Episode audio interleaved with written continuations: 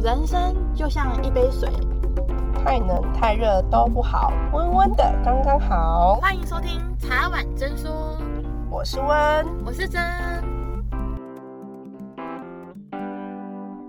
我们今天录的主题是男同性恋的心路历程。你可以，你是破音吗？你可以好好讲吗？对，我突然间破音，对不起。蛮屌的哈，我觉得蛮屌的。这这是一个 slogan。好好好，OK，重新重新重新。不可以不可以，不要，对对对对对。你自己重新。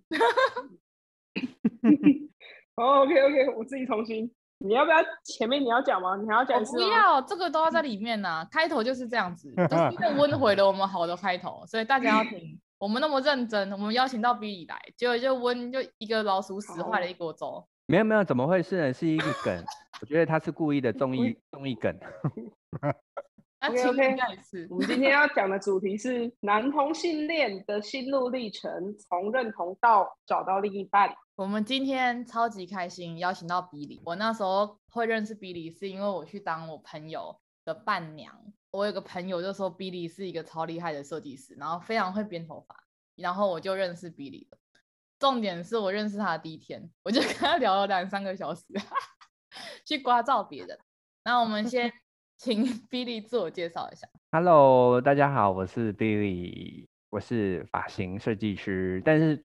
除了发型设计师以外，就是身兼多职，就是也可能是一个经营者，然后也投资了很多东西，然后也学了很多，就刚好就跟那个真公主 相相遇，真公主相遇，然后聊了一下，我我觉得我就觉得很酷，因为啊、呃，其实话也很投机啊，然后啊、呃、聊的频率也很对，然后又又了解到哦有在录 podcast。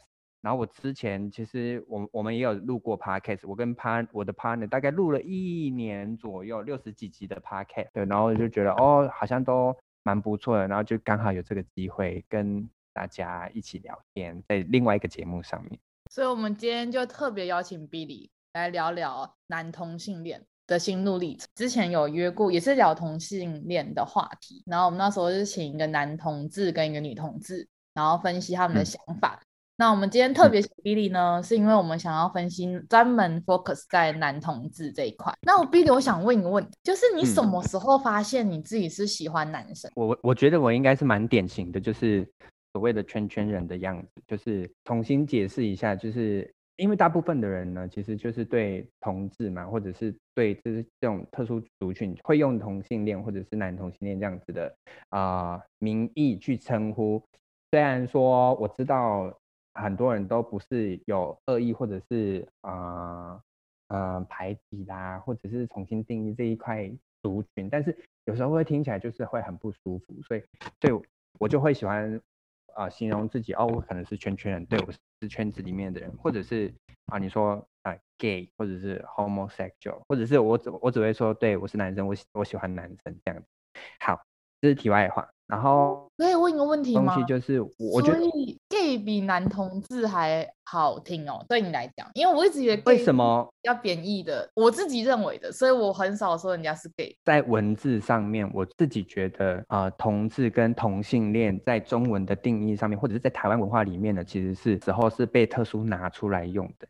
可是 gay 呢，我为什么我很喜欢 gay？我本来其实也很不喜欢 gay 这个这个。词，但是 gay 它在另外一个翻译解释上面，它是开心的意思，你们知道吗？哦，我不知道。对，G A Y 其实是一个开心的意思。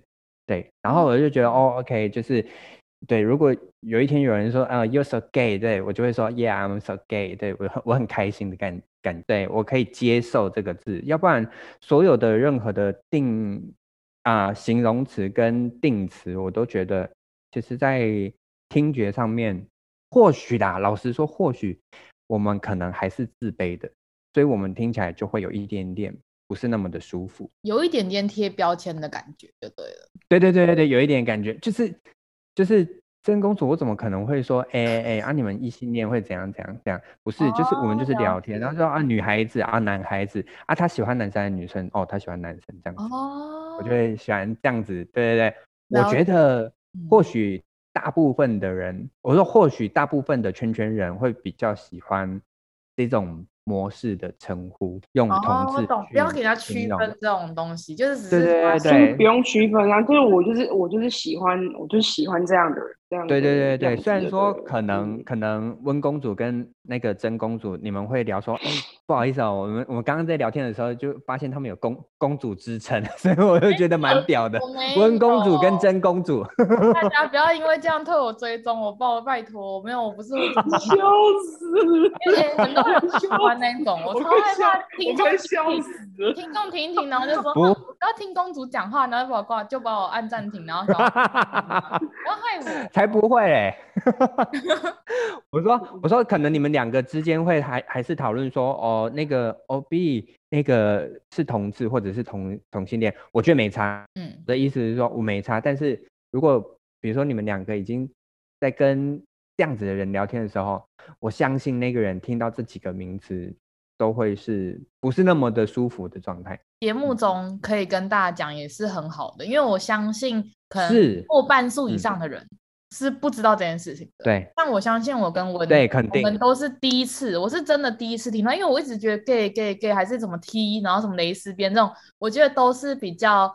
不太好，我自己觉得我听起来不太好的，所以我才会觉得哦，那同志可能是一个比较我自认为比较中性的感觉。对，就没想到是对你们来讲，其实这也是另类的标签。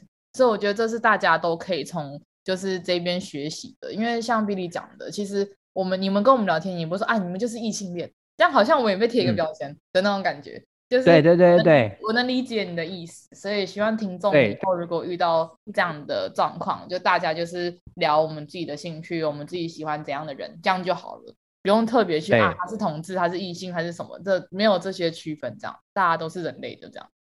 对，所以你你可以接受，就是基本上是可以接受人家问说你是喜欢男生或者是女生，一定是。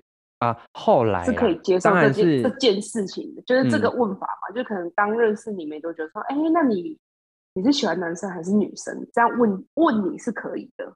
哦，for for Billy 哦，for Billy 是绝对可以的，因为毕竟我们就是心路历程走过来那么久了，而且我又不是那么的，就是刚出社会的那个样子。所以我觉得是很 OK 的，对，对，对我来讲是很 OK，对，这是可以的，对对。嗯，对我来讲是很 OK。我觉得我宁愿你一开始就跟我问清楚，不用在那里猜疑，或者是还偷偷喜欢我。哎，问，你不是有一句话要讲吗？不是有一句话要问吗？还偷偷喜欢 Billy，因为他长得非常的，哦，长那么帅。对对对，刚刚想说，刚想说，真为什么要说我？就是 Billy 的长相很很很落赛，然后想说天呐，珍妮怎么会这样子形容我呢？然后其实不是，其实你刚刚 连音连的太厉害了，就是 Billy 怎么长长那么帅，长那么帅？我说他刚刚讲长那么 帅，长那么帅，对对对，那对对对，那他哪会你那么帅这样子？我刚刚先私聊的时候，先帮粉丝谋福利，因为 Billy 长那么帅，然后结果他听成我说他落赛。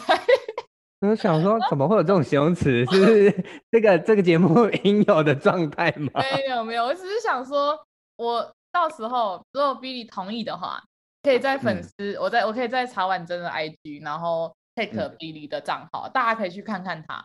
啊，他因为他已经正式说他喜欢男生了，所以请女生不要。非常感谢你。对 对对，当然我没有关系，但是我不会喜欢你们的。不是我喜欢，是爱上，不会。所以到时候大家要看 Billy 的人，就赶快去看那边贴文，我会 take 他。所以你是什么时候发现自己喜欢男生？我们离题了。因为我从我有意志以来，意识意志以来，其实我就是是有喜欢男生的，就是大概在幼稚园。对，我是超级无敌早，对我超级无敌早，就是我很清楚哦，我喜欢男生。然后可能那时候也也会觉得，因为那时候我们是男孩子嘛，所以我们就会觉得哦，应该要我们被社会教育或者被父母教育成哦，我们应该会有一个女朋友，所以我是也会知道哦，我可能也会喜欢某一个女生的同学，但是我其实是很喜欢男生的同学的。对，幼稚园都被教育说会有一个女朋友，没有没 有，那时候那时候比如说会有哥哥姐姐啊，会有。爸爸妈妈，对啊，所以一定是异性配异性啊。是是那时候啊，对对对，所以我那时候就知道你喜欢的是男生，我非常清楚喜欢男生是有怎么样的，而且我没有啊，就是几个玩在一起的男生同学，跟有几个蛮巧的，明明就是读很远的幼稚园，可是却是邻居。没有，我只是想表达是，其实我跟温的个性，大家可以听下来，我们都是偏中性一点的女生。我其实到近几年我才知道，嗯、哦，我是喜欢男生的。不然我前几年我都一直问温说，哎、嗯欸，我会不会其实是双性，还是问你会不会是双性什么这样？就是我自己都没有办法厘清，所以我才说，哇，你在幼稚园就有办法厘清自己喜欢男生还是女生，我觉得很没没没有。我刚刚说我我自己有意识到。但是其实我很肯定我自己是真的是完全是喜欢男生的状态的时候，其实那时候我我我已经是十八岁，十七十八岁了。哦，对，就是我很肯定我接下来的日子是对，嗯，差不多，对，差不多。对，那时候就是你已经确定的时候，有已经算是算正式出柜，还是还是没有，就是还是不会特别去讲自己喜欢男生。正式出柜。所谓的正式出柜是对谁？对任何，就是你有去宣宣布宣布说，爸爸，我要出柜呀？对啊，没有啦，怎么可能？哦、就算你们自己。对，就算你们自己喜欢男生，也不会说哦，反正那我什么交男朋友、交女朋友比较不会，或者说哦，我现在开始要交男朋友喽，我不会被叫，不会有宣告好吗？那个那个，我你以为是开罗宣言还是什么东西，还要大家来宣誓一下嘞？傻眼，不会，不是啊，我说哪时候开始，朋友问你说，哎，你哪时候要交另一半呢？还是哎，你喜欢男生女生之类的？你是直接说，对，我就是喜欢男生。直接肯定的回答这个问题。嗯、呃，我刚刚说的那个十七、十八岁以后，其实是很清楚知道喜欢的感觉其实是什么，然后我对男生喜欢的感觉是什么。我现在这个公司，我我在这个公司其实很久，大概十年左右。然后我认识的另外一个啊、呃，我的同事，我的同事也是圈圈人。那时候他在圈圈，而且他年纪比我小。他那时候就跟我讲说，他他讲的一句话，我觉得很。很震撼我的心。他说：“到底那时候刚好在啊、呃，同志游行其实是非常盛行，或者是开始萌芽的时候，在台湾。然后他就觉得说，为什么我们都要就是躲着啊，或者是你应该要大声的讲出来啊？我们又不不 shame，那时候又不不不可耻，不丢脸，对。然后我才觉得哦。”好像是哎，我已经不太需要去隐瞒说人家喜欢男生还是女生的时候，我我以前我会说你猜呀、啊，就像神经病一样你猜、啊，他们就 我自己觉得我自己明很很明显，可是我还要问人家说啊你猜啊这样子，后来我就没有刻意的隐瞒或者是逃避这些问题，很坦然的去面对这，因为这就是事实，然后这也不炫啊，对，就是这也没有让人家觉得你也没有什么好不跟人家讲的。哎，我们今天要先讲一下。就是我们没有什么好羞、嗯、羞愧去回答这个问题，我怕人家觉得没有很炫耀，不炫。我觉得啊、呃，对，对，要特别讲，就是你那时候才真正的面对自己，算是异性恋的人，我们不会特别说，哎，我跟你讲，我喜欢男生哦，这样。那很奇怪，就是我们已经应该是把它纳入是一个正常的事情，他没有必要去就是跟大家说，哦，对我就喜欢男生，哦，怎样讲，不用去证明你自己。因为他就是一个很平常的事情的。对，其实我我身为这样子的，就是族群啊，我当然会很希望他就会变成所谓的正常的那个样子。但是我知道还是啊、呃、很长远的路，可能要去去争议这一块所谓的正常。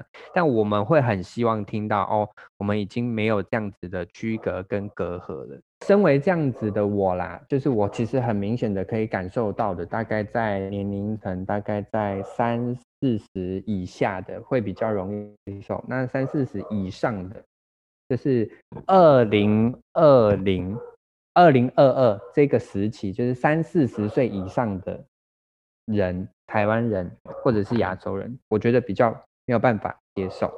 对，然后三四十以下的会比较容易接受，尤其是现在的小朋友，就是国高中生或者是大学生，哦、才会比较容易说哦，因为因为我们曾经有经历过公投了，所以我们大概知道是怎么样子，对，所以才可以慢慢的接受。我们刚刚可爱的狗狗跟伴随、哦，还还还还还是很大声哦。对对对，没关系。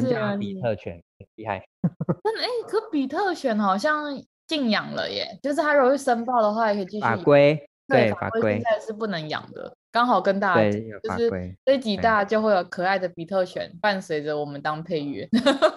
对，很厉害哦。所有的东西，包括偶像剧，包括父母，包括环境，都会有异性配异性的这个模式存在。对，所以我们就会觉得哦，异性跟异性才是比较啊啊。呃呃知识化的教育，对对的的这个状态，对，所以我们就会，我我以前会，当然也也是会喜欢女生啊，就是会觉得说，哦，这个女生好好漂亮，或者这个女生同学跟我很好，我们就是应该要玩，我们应该要变成爸爸妈妈，我们应该要变成什么老公老婆这样子的模式。但后来其实我慢慢，我我也我也有追过女生，那时候。明明就是一个很斯文、很秀气的女男孩子，可是我是追女生的。可是后来我就发现，我我自己重新整理了我自己的心态，一直到十七、十八岁的时候，其实我很明确的，我可以整理出来。因为我后来啊，我发现我喜欢女生啊，我很容易把女生我喜欢的那一个人推向他喜欢的那个男生身上，就是我一定要帮你抽到对，对对对。希望他开心跟幸福，而不是幸福让他跟你一起。对，没错，就是就是这个心态让我觉得很奇怪。可是后来呢，我发现我喜欢女生呢，其实是基于我想要以一个雄性或者是以一个男生的。就是角度来保护，或许我只是把他当成需要保护的人，然后我希望可以给他保护这样子。但是后来啊啊，当然长大以后，我们就会有一些性的一些想法，或者是啊一些知识或者知识 knowledge 知识。大家以为你做了什么知识？对，知识对，所以我就觉得 哦，我好像没有办法跟女生讲到那一个状态，他不会让你有那种感觉。如果你想到，对对对对对。嗯，没错没错，所以我就我那时候才很肯定的说，哦，原来我的心态是什么样子，所以我喜欢的其实是男生。对，你怎么样去可以帮助听众厘清一下他自己的性向？像我刚刚讲的嘛，我跟温都是偏向中性一点。中性。那其实我们在一路以来，就像你所说的，我们教育就是哦，我们就是要喜欢男生，因为我们是女生，然后什么有这样子就是灌输你。然后有这样的想法，我刚刚不是讲说，我一直怀疑温其实是双性的，因为他真的太太中性到太中性了，就是所有的举动跟所有的事情。嗯，呃、我我觉得应该是现在这个社会下面啊，就是因为世界观跟资讯太发达了，所以你们不难不难去啊、呃、听到或者去了解到所谓的性取向跟性取向族群，就是会有分，比如说。呃，单性恋者、异性恋、同性恋，然后再来的话就是双性恋。但是其实很多人可能会不知道，其实有无性恋者，然后或者是多性恋者。多性恋者或或许就会已经被称为所谓的 queer，就是酷儿。它是一个很特别的定义，就是啊、呃，有一些人就是男生喜欢女生，就是在单性恋；男生喜欢男生叫做同性恋；男生喜欢女生又喜欢男生叫做双性恋。男生喜欢很多种东西，包括可能他对动物，因为因为这个东西有议题跟争议出来，有有些人就说，哎，是不是这个法规过了以后，我也可以跟动物结婚，可以跟动物谈恋爱？那可能就会是所谓的多性恋。我没有别的贬义的意思，就是我只是这样，就我们就很 shock，对对对对，我们只是惊吓，因为不是我们所受的教育跟我们习惯的东西。对对对对对对对对对，它其实是有这样子的精神状态跟精神。啊、呃，恋爱癖好在的。所以只是我们把它那哎，应该不是说我们啊，就是世界有有一些归类而已啦。对，把它这样子。资讯上面已经有很多恋爱族群或者是性取向族群出现了。那我要说的是，就是当然是在那么多的性取向族群跟定义上面，我们可能要去理清自己，我们自己的喜好是什么。对我当然也不是因为我自己是圈圈人，所以我想要推崇或者是鼓励你们啊、就是 come out，就是叫什么出柜，或者是哦、我只要一点点喜欢，我就是喜欢。对，不是，我不是要这样子定义，或者是跟大家讲，我我想要说的是，就是你们或许可以，可能真的是去听一下你们自己的心里面的那个欲望，所谓的欲望在，就是就是我到底喜欢男生，我到底喜欢女生？那其实那些声音其实会慢慢的告诉你说，哦，或许我只是兄弟之情，但是我好像没有办法行兄弟之义，或者是我没有办法行，哦、对对对，那个同床之义，对我只是就是喜欢而已，那可能就不会是所谓的双性恋或者是同性恋。对，但是如果我说，哦，我真的是有一个女朋友，可是我跟我的兄弟好好，maybe 我可以跟我的兄弟来来一夜，那可能你就会是所谓的 双性恋。刚刚有提到说啊，你有一些人其实是喜欢柏拉图的恋爱方式，哦，那或许就是一个无性恋者的一个状态啊，就是我可能真的想要找一个。灵魂伴侣，我就是想要跟他在一起永久，但是我们可以不用发生所谓的亲密关系。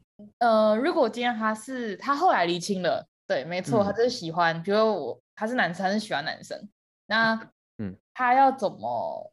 就是这个话，可能大家听众不要有别意思，因为我这样比较好问问题，我没有任何别问题，这样、嗯、是好。他是要如何去面对？因为毕竟像我们刚刚讲的，就是在二零二零年，四十岁以上的人还是不是那么能接受嘛？那四十岁以下的人，嗯、呃，在社会上占少数嘛。我说以工作上来讲的话，对、嗯，他不是大学生的话。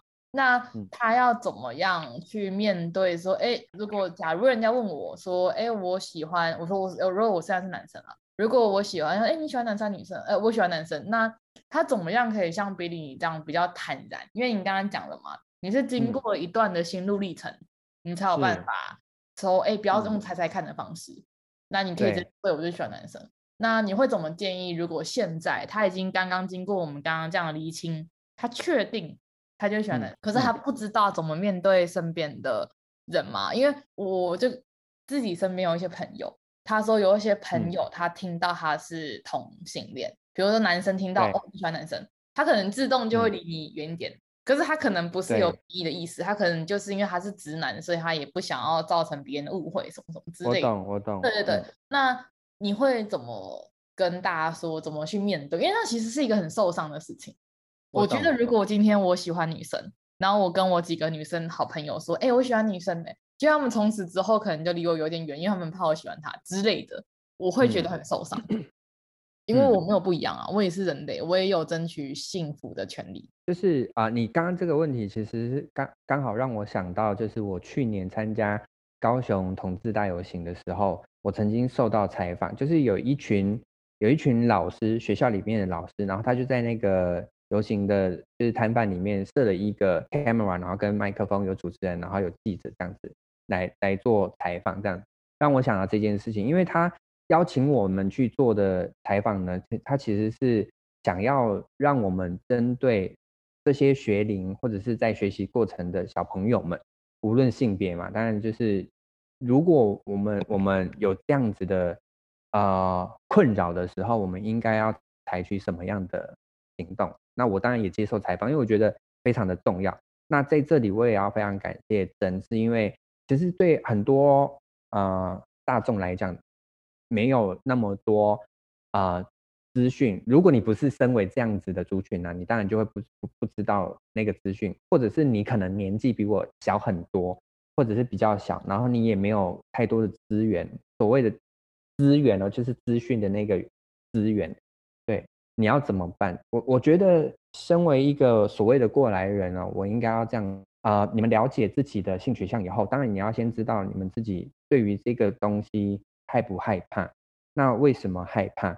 然后你们也要了解自己的个性可以承受到多少的所谓的压力，或者是啊、呃、异样的眼光，你们才要慢慢的去试着啊、一步一步的去让自己啊啊、慢慢的。走出来，让自己勇敢嘛，对不对？不是说哦，我我一发现自己，然后我就要说，哎哎哎，我是我是什么什么什么，你当然就会受伤啊。对，你就是一步一步的，就像交朋友一样啊，交际。我们总不可能我遇到真我，我就就立马跟你讲说，哦，我有什么东西，我有多少钱，什么东西，我多厉害，没有吧？对不对？我就一步一步来。我们是，对，我们是循序渐进的认识。对，我们就是交朋友。但是除了这些东西以外呢，其实有很多网络上面的所谓的同。啊、呃，同志啊、呃，族群或者是同志热线呐、啊，同志的一些社群啊，你们可以慢慢的加入，然后去了解。然后因为很多人其实不敢跟身边的人说，即便你跟最好的好朋友说，他可能也会出卖你，或者他就因为因为这样子，然后就离开你。你先不用想这这些东西，你就先慢慢的去了解一些资源，然后去去可能可以去参加一些课程，然后去参加一些演讲，然后去了解自己，然后可能可以跟所谓的热线，就是同志热线，有一个有一个机构叫做同志热线，然后他可能可以去帮你排排解一些问题，那或许他也有一些针对家长，就是同志的家长们的一些。问答 Q&A 这样子，我要怎么做？这样他们都会慢慢的告诉你，或者是有那么多的资讯让你去参考。我觉得这样子慢慢的让自己所谓的出柜，我觉得比较安全。那我当然也会不希望听到或者是看到，在比我啊、年纪小，或者是甚至是比我年纪大的这些人呢，啊这这样子的同一同一个族群的人呢，因为这些性取向。而受到困扰，可能不爱自己啊，或者是自残啊，或者是 anyway 可能性泛滥啊，这样我我也很不希望听到这种。对，因为我觉得像我们所说的，其实呃很多人都喜欢给人家标签，不管是同志，嗯、然后异异性，然后什么，就很多有的没的，就像女生怎么那么中性，什么这种有的没的很多标签。所以刚刚才会特别想要问你，就是像我们今天讲的，今天主题就是以心路历程这一块。来跟大家分享，因为我自己觉得啦，嗯、就是你们像你们圈圈人来讲的话，你们会遇到的阻碍比正常，我不能说正，就是比异性再更难一点。因为其实异性就算就像我好了，今天假如我交个男朋友，嗯、我也会面临到身边的朋友喜不喜欢，父母喜不喜欢，然后我们能能不能相处下去，什么什么一样的事情。可是你们要面对的是别人认不认同。对，多了一个坎。刚刚，而且那个坎是比我们异性还多很，我觉得还大很大的 gap 哎、欸，因为我们可能就是父母可能觉得，哎、欸，他有没有经济能力呀、啊，他有没有什么这一种比较俗气的那种世俗，对对对，对对。可是你们遇到的是比较深入的，比如说，哎、欸，你们遇到的就是性别，而且性别这种东西是你没有办法改变嘛。你总不可能叫你男朋友去跟女生嘛，嗯、很奇怪。就我意思说，你有没有办法去伪，不能说伪装，就没有办法去努力的啦。比如说，如果今天是因为学历，今天是因为经济，今天是什么，大家可以努力嘛。现在经济不好，可以考，他可以读书，然后去考更好的工作，去干嘛之类的。可是今天你的男朋友，假设他是不可能为了你去泰国变性还是什么，我说他没有办法去改变这件事。对，我懂。所以他要让家人朋友认同的坎会更大。那你当初，嗯、我不知道你现在父母知不知道啊？但你们当初有怎么样的方式去让家人认同？嗯，嗯至少不要反对。嗯、我觉得，我觉得其实我们先不要说一刚开始就一定要人家认同，做任何事情就是我们先让别人不要反对。我觉得这就已经刚开始就先不要反对，后面循序渐进的再寻求支持，这样会比较好。因为我觉得一次要人家哦，你就要认同我什么，我觉得也不太好。这样不只是同性恋这件事情。就连很多做很多事情的时候，嗯、我觉得刚开始都要循序渐进，因为每个人的主观意识不一样，大家认为该怎么做的方式也不一样。对，对，那你当初是怎么跟家人就是沟通，嗯、或是你怎么有就是因缘际会下怎么跟他们讲之类的这样？对，我一个一个讲哦，哈，没问题啊。第一，我我说啊、呃，我觉得一直到我现在这个年纪，我已经三十好几。呃，我可能都还在面对所谓的让你们有没有办法接受的这个问题。我一直到现在，我都还在试图的突破让，让啊，可能我周周遭的人或者是我的亲人家人啊、呃、去接受。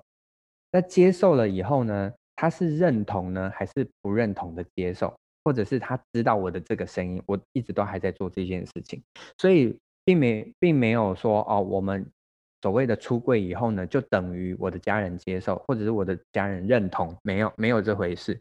就是我可能会比较建议这样子的我们，哦，就是你可能可以把你自己的性取向说出来，不再让大家误解你对于你自己的性取向的啊、那一个方向。比如说，比如说很多人还是会遇到你过年过节的时候，明明就是自己是圈圈人，然后还还被家人问说啊，你什么时候要结婚？啊，你都几岁了？对，我我我不想要听到这种东西，所以我选择我把我自己的性取向讲出来。我不管你们接接不接受，从此以后不要再问我。这是第一点。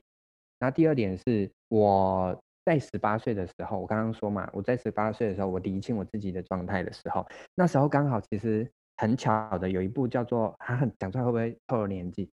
叫做蔷。蔷薇之恋，你们有听过吗？问你有听过吗？我有听过这个，我知道 Ella 演的吧？对对对对对，那还还好，我还不是那个什么什么之前的世代的人，就是 Ella 那时候有演一部叫做《蔷薇之恋》的台湾偶像剧。那那时候呢，呃，刚好我在学生时期，所以啊、大家都说哦，你好像魁哦，你就是魁的那个意思。我很北吧，我就是那那时候我好像刚快要拿到。驾照还是什么什么的，就是大概是那个时期。然后我就是一个这么秀气的，或者是比较斯文一个男生，可是我就是选择了骑重机，就是挡挡车挡车。对，所以我的形象就跟那个男二就很像，就是一头长发，可是比较秀气，但是骑重机。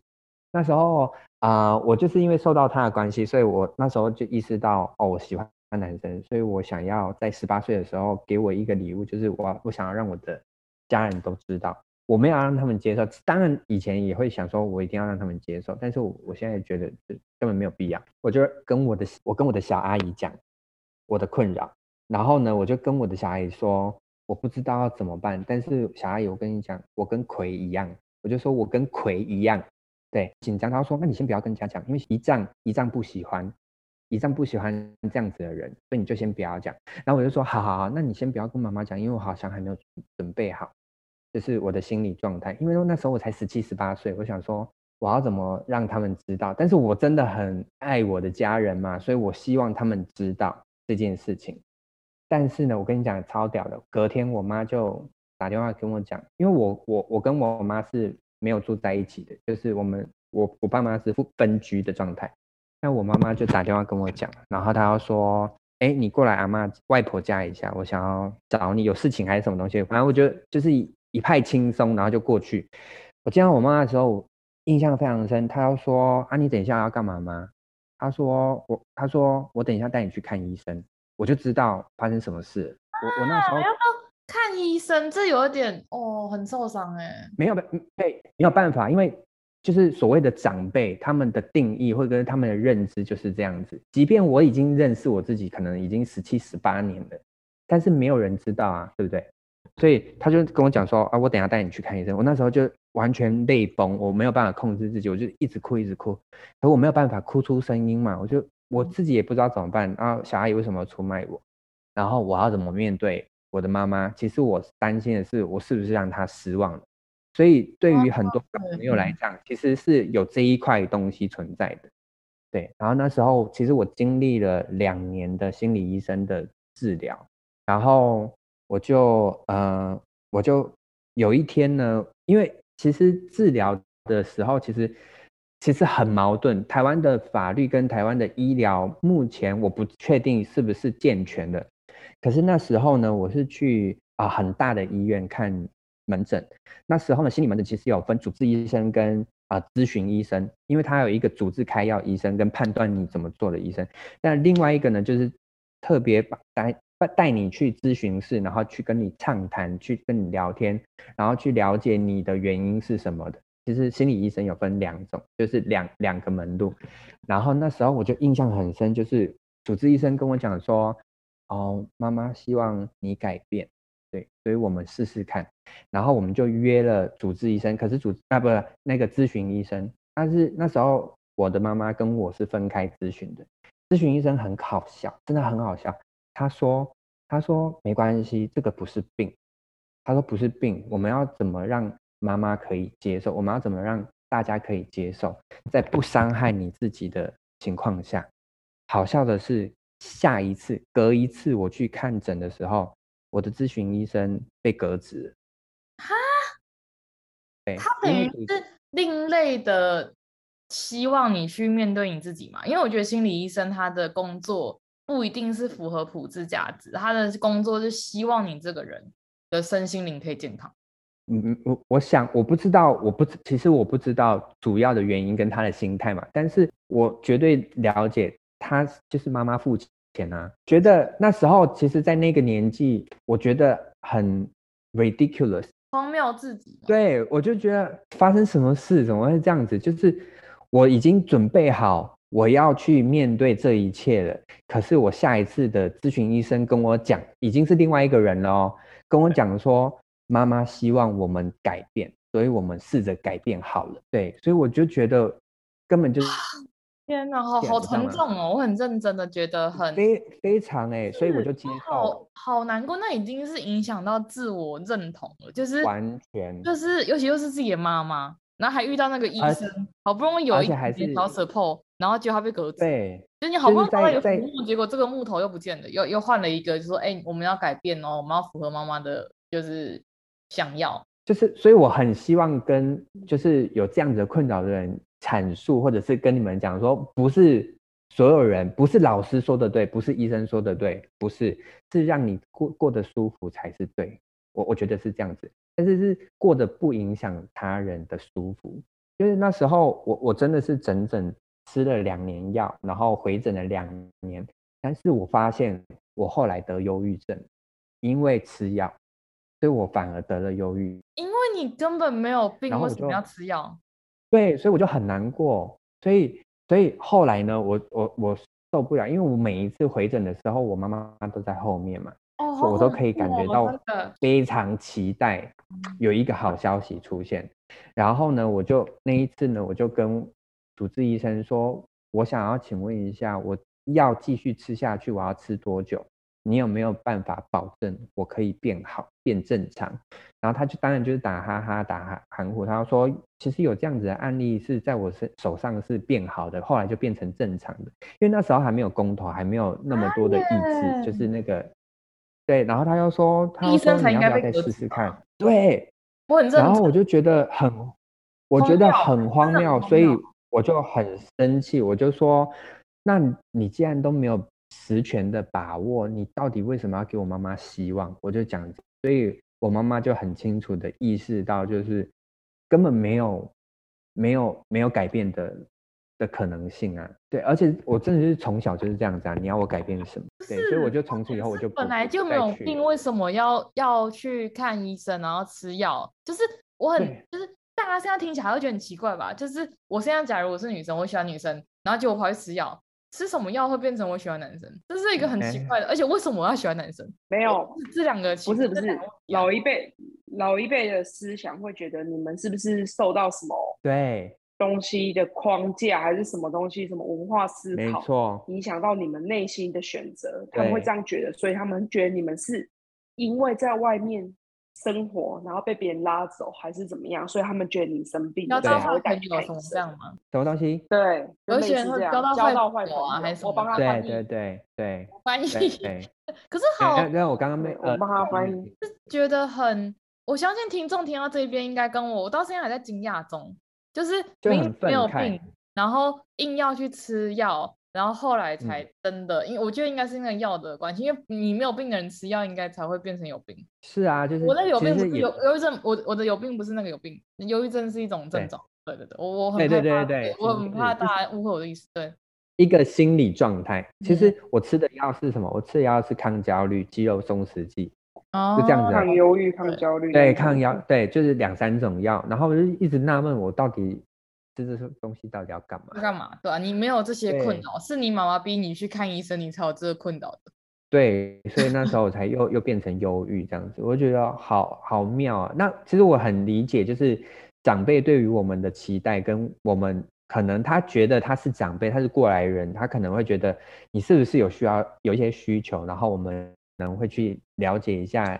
去看一下心理医生，可是很好笑的是，我就是遇到一个很荒谬的医生，他到现在还在看诊，我觉得还在强迫人家吃药这样。他还在，他还在那一间大的医院里面是是这样子的门诊的主治医师。我一直很好奇一件事情，所以心理智商他可以看就是圈圈人哦，因为圈圈人他不是一个病，他到底为什么要去看医生？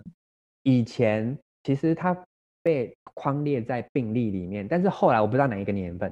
后来被除病化啦，被除病化，哦、所以很多人可能不知道，因为他并不以前以前性向的确是有被框列成就是精神病的状况。对对对对，啊、我真的不知道，对，我从来都不知道。我一直我我有意识以来，我以前的学校，因为我是女校嘛，就很多就是圈圈人，嗯、所以我不知道那是一种，我觉得那很正常，我只能这样讲，就因为你从小看到大，所以我觉得那个没什么。我今天第一次听到说，天哪，还有因为这样子的事情去看医生。对，很多老一辈的会觉得那个是心理有问题，心理有问题。对对对对对，哦天哪，他们才有问题。对，其实我也觉得很幸运的是，因为我们还在我们在台湾，因为除了比如说我们看到的同志的那种就是合法化的一些国家是那么开放，然后。台湾是第一个亚洲地区的开放的一个国家，但是其实还是在世界上面有很多国家同性恋是会被处罚的。是啊，是啊，对对对，独裁之类的国家。对对对对对，所以我还是觉得还是很庆幸啊，就是我们还是一点点幸运在这里。对，因为我只是刚刚这样听完，真的感到很惊讶、很难过，然后也很、嗯、就很很沉重吗？我的很沉重吗？不是不好的意思，是。我相信也有很多听众，也有可能他爸妈比较传统，所以他们也会希望，就他爸妈也会用这样的方式去，就是对待自己的小孩。嗯、是二零二二年，现在科技很发达，还是有超级多传统的人会去做这样的事情。我相信一定有，只是没有被爆出来而已。所以想知，就是所以我才想说你，你第一个你想跟那时候自己说什么话？第二个你想跟现在很不幸。遇到他爸妈这样子对待他的小孩，讲什么话？呃，我想要对我自己说，如果是我现在可以回去跟我的，就是那时候的我自己讲的话，但我我我会想要对自己说，其实真的不需要。我我觉得熬那两年其实是多余的，就是所谓的看医生的那个两年的状态，其实就是真的。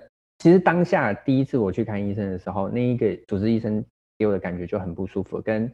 意图就很明确，那我觉得应该要更勇敢一点点，就是去了解或者是去争取自己想要的权益，自己想要的生活未来这样。你可能也会伤害到所谓的家人啊，就是妈妈的心态啊，妈妈对你自己的期望。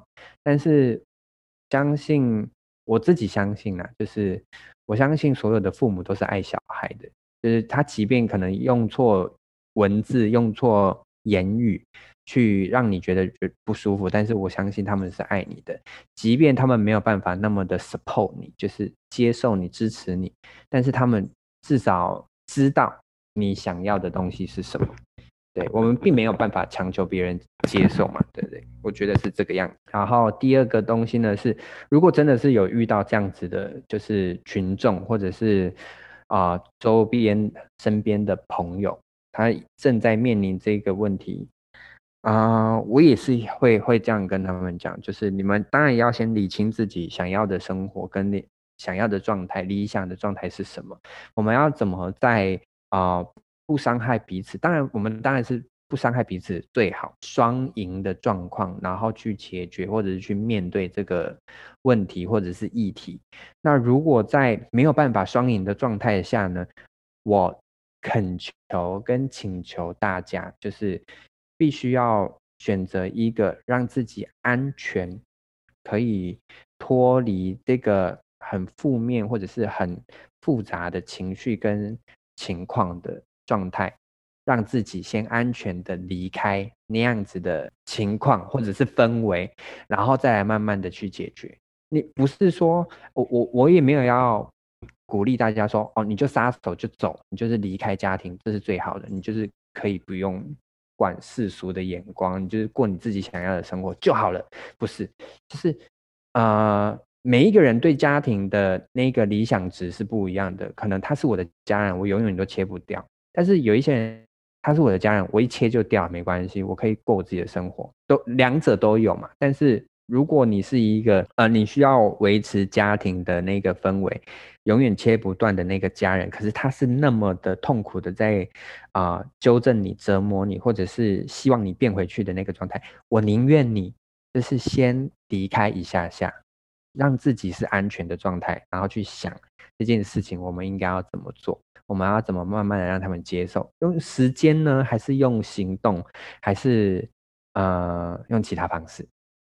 对，我希望他们是勇敢的，然后是安全的。简单来讲，就是双方先冷静，因为因为我也觉得 Billy 就是我觉得先离开那个环境是真的。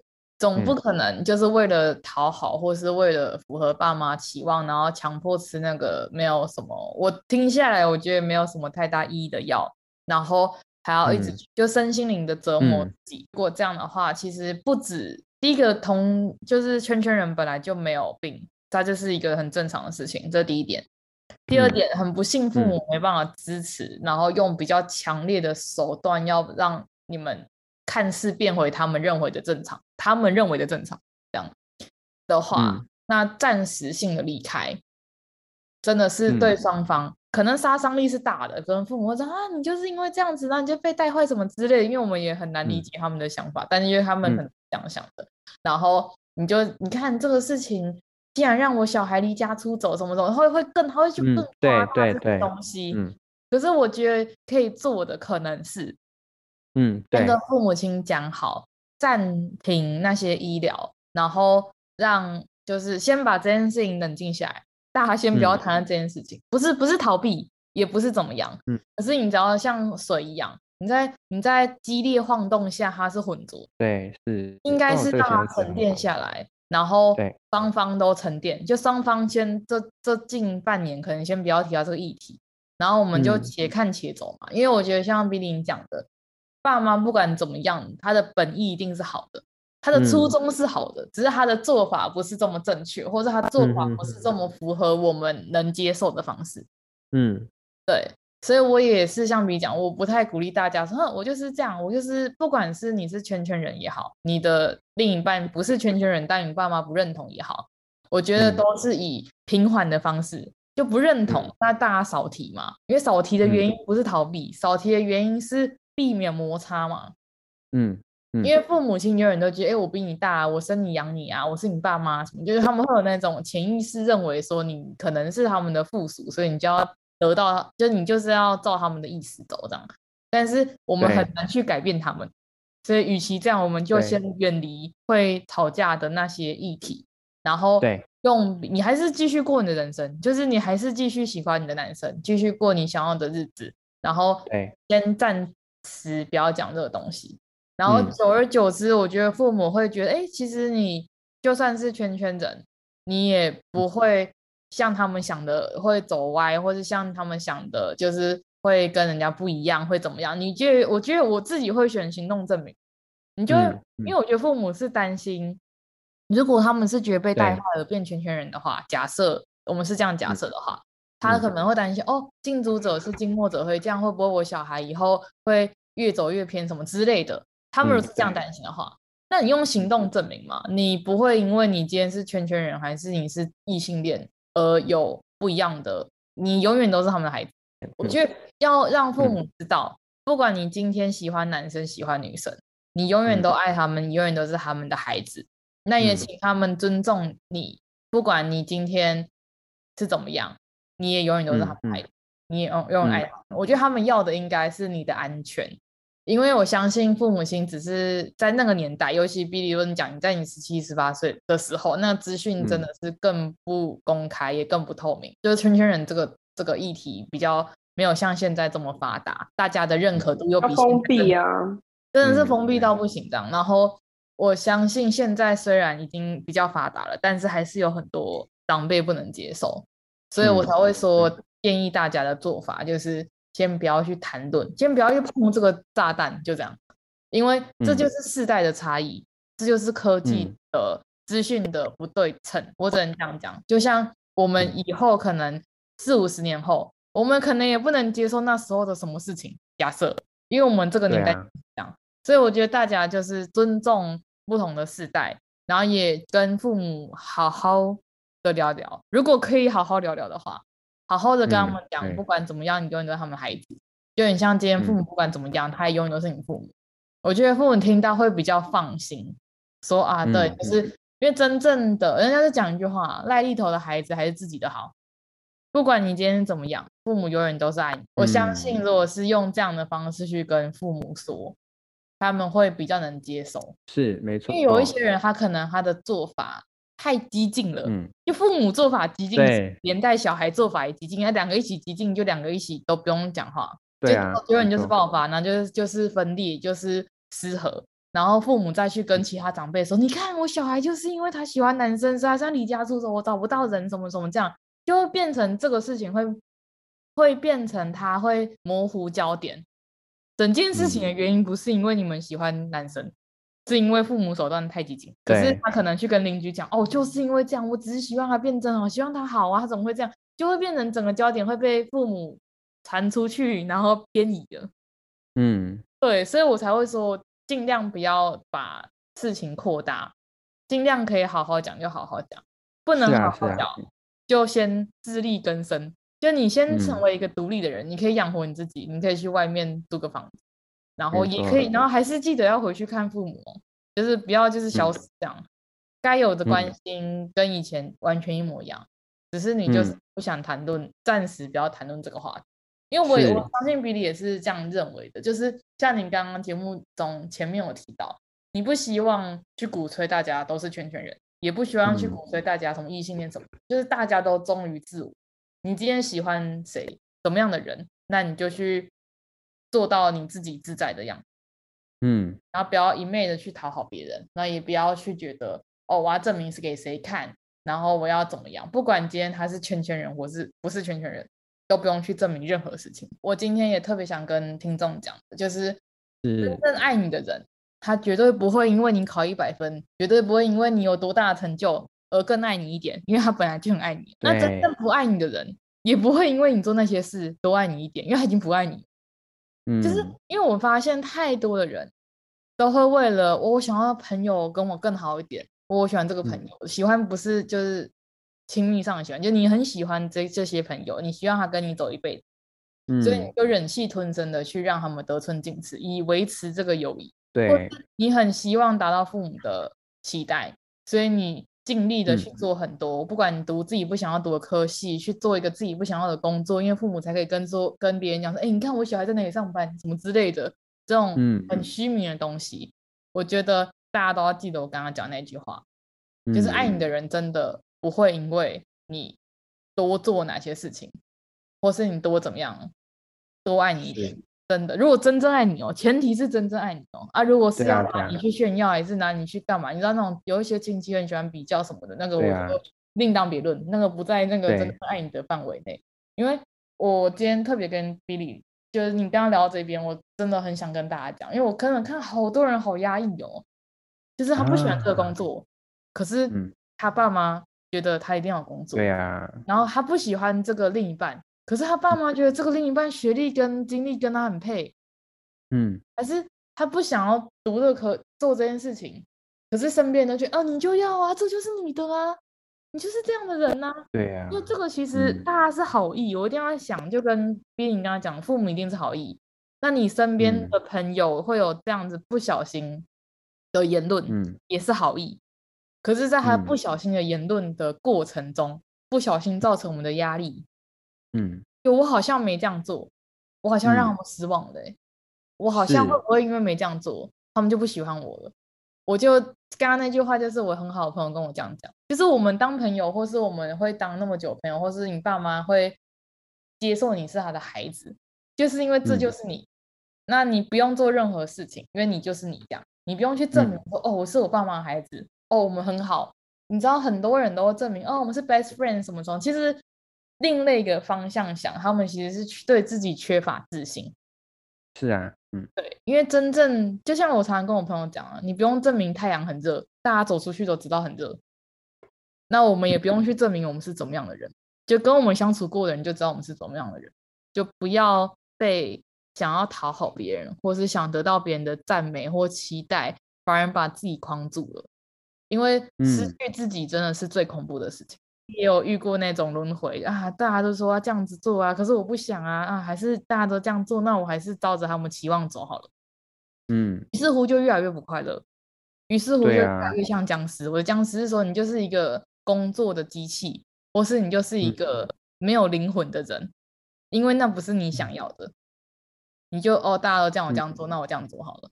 可是事后有一天，我自己回想起来，我会觉得哦，那段日子我非常的不快乐。那段日子我就像一个没有灵魂的人，在做一件大家认为好的事情，但是我自己不认同的事情，然后花了好久好久好久，才把自己找回来，才再回到大家所认识的增长。所以我也希望大家可以不要轻易的去失去自己的价值。跟你所认同，因为每个人都是独一无二的，然后你终究会找到喜欢你的人，不一定是另一半。我说喜欢，然后包容你的一群朋友，嗯，对。然后我常常讲，如果大家觉得自己是边缘的人的话，那就代表你的圈圈有点小，所以很容易遇到边边，你知道吗？就是我我看过一本书啊，嗯、你觉得你是边缘人，代表你的边太小。那你你当你的交友圈变很大的时候，你就不会是边缘人。就是因为因为这一群人，比如说我们大学，假设大学是边缘人，那你出社会或是你参加其他社团的时候，你又不是边缘人，嗯，那你会觉得你是边缘人，在这个科系里面，那是因为你的世界走这个科系，所以你觉得你是边缘人。但今天如果你出社会，你把你的边边拉很大的时候，到处都是你的朋友，你总会是边缘人。整个社会、整个全球之类的，你都可以认识到人，你都可以找到志同道合的人。那他就变成无国界，没有边边。那哪没有边边就没有边缘人这件事。嗯，你都会去哪边可以增加认识伴侣的几率？虽然说身为圈圈人是这个样子，那在很多人的脑子里面的既定印象也会是那样子，可能是精彩的什么东西。但是说穿了，我就是一个是期待爱情的人呐、所以，对，因为对于期待爱情这一块东西，就很多人的定义就不一样了嘛，对不对？就是可能我会想要从周遭，我会想要从同事、朋友，那有一些人就会去夜店，然后去酒吧，然后或者是去参加什么聚会。我曾，我当然也曾经去过酒吧，也去过夜店，然后可能也用了很多交友软体。但是我真的是都没有哎、欸，都没有都没有。我知道了。对对对啊，我也不想要是转角遇到爱。骑骑脚车好吗？请去骑家车，然后遇到一个转角。我跟你讲，我也很期待那个很单纯的爱情，所以我就不会想要，我就不会想要去，比如说夜店啊、酒吧啊，然后去深色的场所，然后去认识一些根本不可能会想要单纯爱情的。对象啊，对爱情很有期待，你知道吗？就是他很有憧憬啊，因为你如果尝试了这么多种，哦、就是就是方式去认识很多人，但都没有遇到你心仪的话，那嗯，究竟你喜欢怎么样的人？啊，我我想要找一个就是那个对象，然后就是到到永远的。但是很多人会笑我，就是爱情没有这回事。很多人会跟我讲说，爱情就是一直。啊、呃，可能谈恋爱分手，谈恋爱分手，然后到最后定一个就是相对的理解，然后合适的状态的人，然后就走下去这样子。但是我不想要那么多段，因为我我有一点点，我自己觉得我对啊，或许我是洁癖，但是或许也是因因为啊、呃、圈圈人的异样眼光，或许因为我还没有理清。这一段东西，但是我真的是很希望我找到一份，就是人也很干净，恋爱史也没有很多，然后我们就是一辈子。对，因为我不想要变成哦，原来你是圈圈人，你也因为你有很多段爱情，很多人对圈圈人的看法就是就是这样子嘛。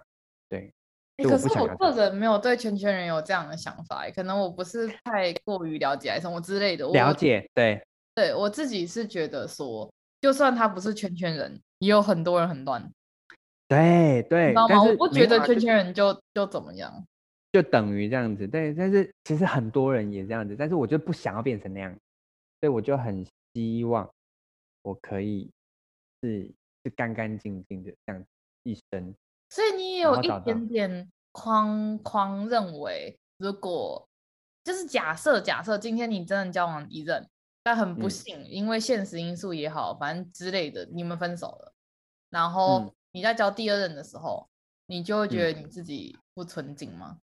就会有一点点那种感觉。对，你有一点点，嗯，这已经不会有一点点，有一点点那种情节，就很很多人讲那种，就是对。但是相对的，我相信那个时候那一个时候的我，我就不会再去斟酌这一点，因为我已经没有条件或者是没有资格。可是我我这边也想特别跟大家聊，哎，不管你是不是圈圈人，我都不认为我以前跟 Billy 想法真的一模一样。我觉得我就是交一任，我要审慎评估，交了一任，对，就是永远就当一任的，我不要再换别人，因为我觉得换别人有点。也不能说脏，可是我就觉得我自己好像不洁，就是跟 Billy 一模一样。然后那时候温听到的时候，他也是觉得哈，怎么会这样？他也是觉得没有，他觉得多试没有不好。可是那个试不是说玩一玩，试是你真的有感，对方有感觉，那我们试着有经验。因为有时候真的呃，你你们认为很合。跟你们真的走下去，遇到很多现实上的考量。我的现实是说，经济别人不认可什么，这已经跟圈圈人没有太大的关系。大家都会遇到的事情，你有时候可能会很不幸的会分手，不代表你分手还是什么，就是你不结。因为不结的意思有点像是、嗯、哦，你到处玩呐、啊，然后。然后滥情啊，然后那一种我才觉得是不解，因为我以前跟别人一样，哦，我竟然跟别人呢，那我下一任不是很奇怪吗？就是我好像有情感上有曾经喜欢过别人，对对。可是我后来发现没有啊，其实这个是一段一段的，你在这个 moment 你是真的很喜欢他，嗯、可是因为很多事情你们分手了，嗯、所以在下个 moment 你也是全心全意的喜欢另外一个人了，因为我不觉得就第一任不是第一任，前任一定永远都会存在。但它不会那么重要，啊、它就只是一个 history，它只是一个历史，但它不会影响到你。就是世界上没有 Mr. Right，有很多的 Mr. Right，只是你先遇到谁嘛？一本书上写的，因为没有人是任何人的 Mr. Right，都是你们走下去之后磨合、磨合、互相了解、磨合、包容之后，他才变成 Mr. Right。哦哦，好，他不会生下来就是是啊，弟弟，我是你的 Mr. Right，不会有这种事情发生。哦，我懂。对，他是因为认识你，你们相处，嗯、你们一起经历你的喜怒哀乐，一起经历你的高低潮，什么什么种，他才成为那个能理解你、嗯、能包容。对的那个合不合适的人，都是要经过时间下去磨合才有办法出来的啦。对，而不是一开始就是遇到就是哦，你就是我最适合的人。我以前都觉得没有，就是有那个 Mr. Right，就是等待那一个人。然后后来发现哦，不是，因为我也不是人家的 Mr. Right。我懂，因为我们都有自己的想法，嗯、都有自己的很多的观点。那我们没有，嗯、我们没有聊，我们没有走过，我们现在很合，嗯、也不代表有一天我们遇到了什么事情，嗯、我们立场不一样的时候，我们还很合。对对，那就只能时间去证明这段到底是不是那一个 true love。嗯哼哼，啊，没有没有在一起之前，没人知道结果是怎么样。但我只能讲说，在想要在一起的那一刹那，大家都是真心希望可以走到最后的。我觉得这样就够了，就我们没有对不起这段感情，这样就好了。但是对，但是最后的还是想跟大家讲，就是我觉得像 B 讲，就是问人家问题的时候，还是要先顾虑一下人家感受。嗯，因为因为像我刚刚可能在录音的过程中，或者是像这样访谈的过程中，我也会不小心用到一些可能不是这么正确的字。嗯，对，我不是这么友善，友善，但是其实那个真的都不是恶意的，就是那个是等于是可能我们从小到大的教育，所以会用这样的方式来形容一件事情。对，但是那个不是代表我们本身的意思，嗯、就是里面完全没有贬义，完全没有任何就是要故意让人家感到不适的。嗯、但是我常常在跟 B 聊天的时候，我也会不小心，就是可能我都问他说，哎就，是我想问你一件事情，但不知道会不会冒犯到你。还是哎、欸，我可能会，嗯、就是我都会先把话讲到前面，因为我真的不知道这样子的问法是对还不对，嗯、或是别人的感受是怎么样。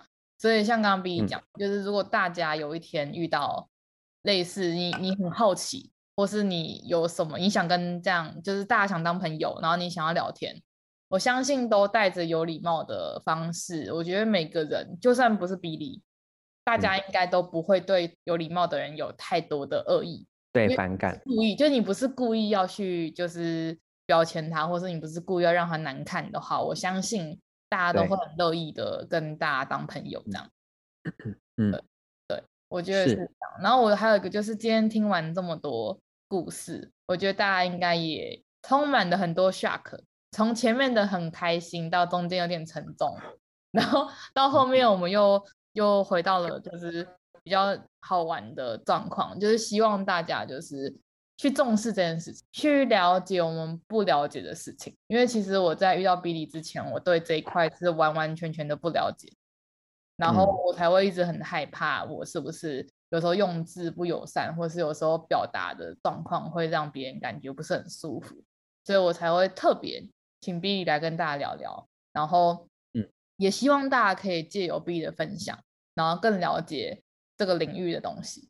然后，如果大家是圈圈人，那也希望借由 B 的分享，去让你们找到更多的资源，然后让你们可以有更多的自我价值。因为根本这这个本来就不是一个错的事情，它就是一个很一般的事情。那大家不要刻意去给他标签，或是去给他很多，自己先不要给自己标签。嗯，因为我觉得先自己不给自己标签，我们才可以轻易的撕掉给我们的标签。对，当你自己都已经觉得，哎，我是不是跟人家不一样？我是不是怎样的时候，当别人就算没有那个意思，你也会往那个意思去听。跟后面跟跟大家补充一下，就是不管怎么样，就是要学会爱自己。你爱自己了，你就会找到自己要的路，这很重要，嗯，非常重要。所以我们今天就差不多录到这边喽。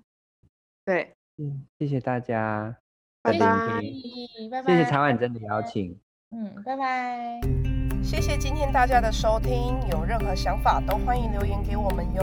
喜欢我们的话，别忘了上 Apple Podcast 留五颗星，或是追踪我们的 IG 茶碗真说。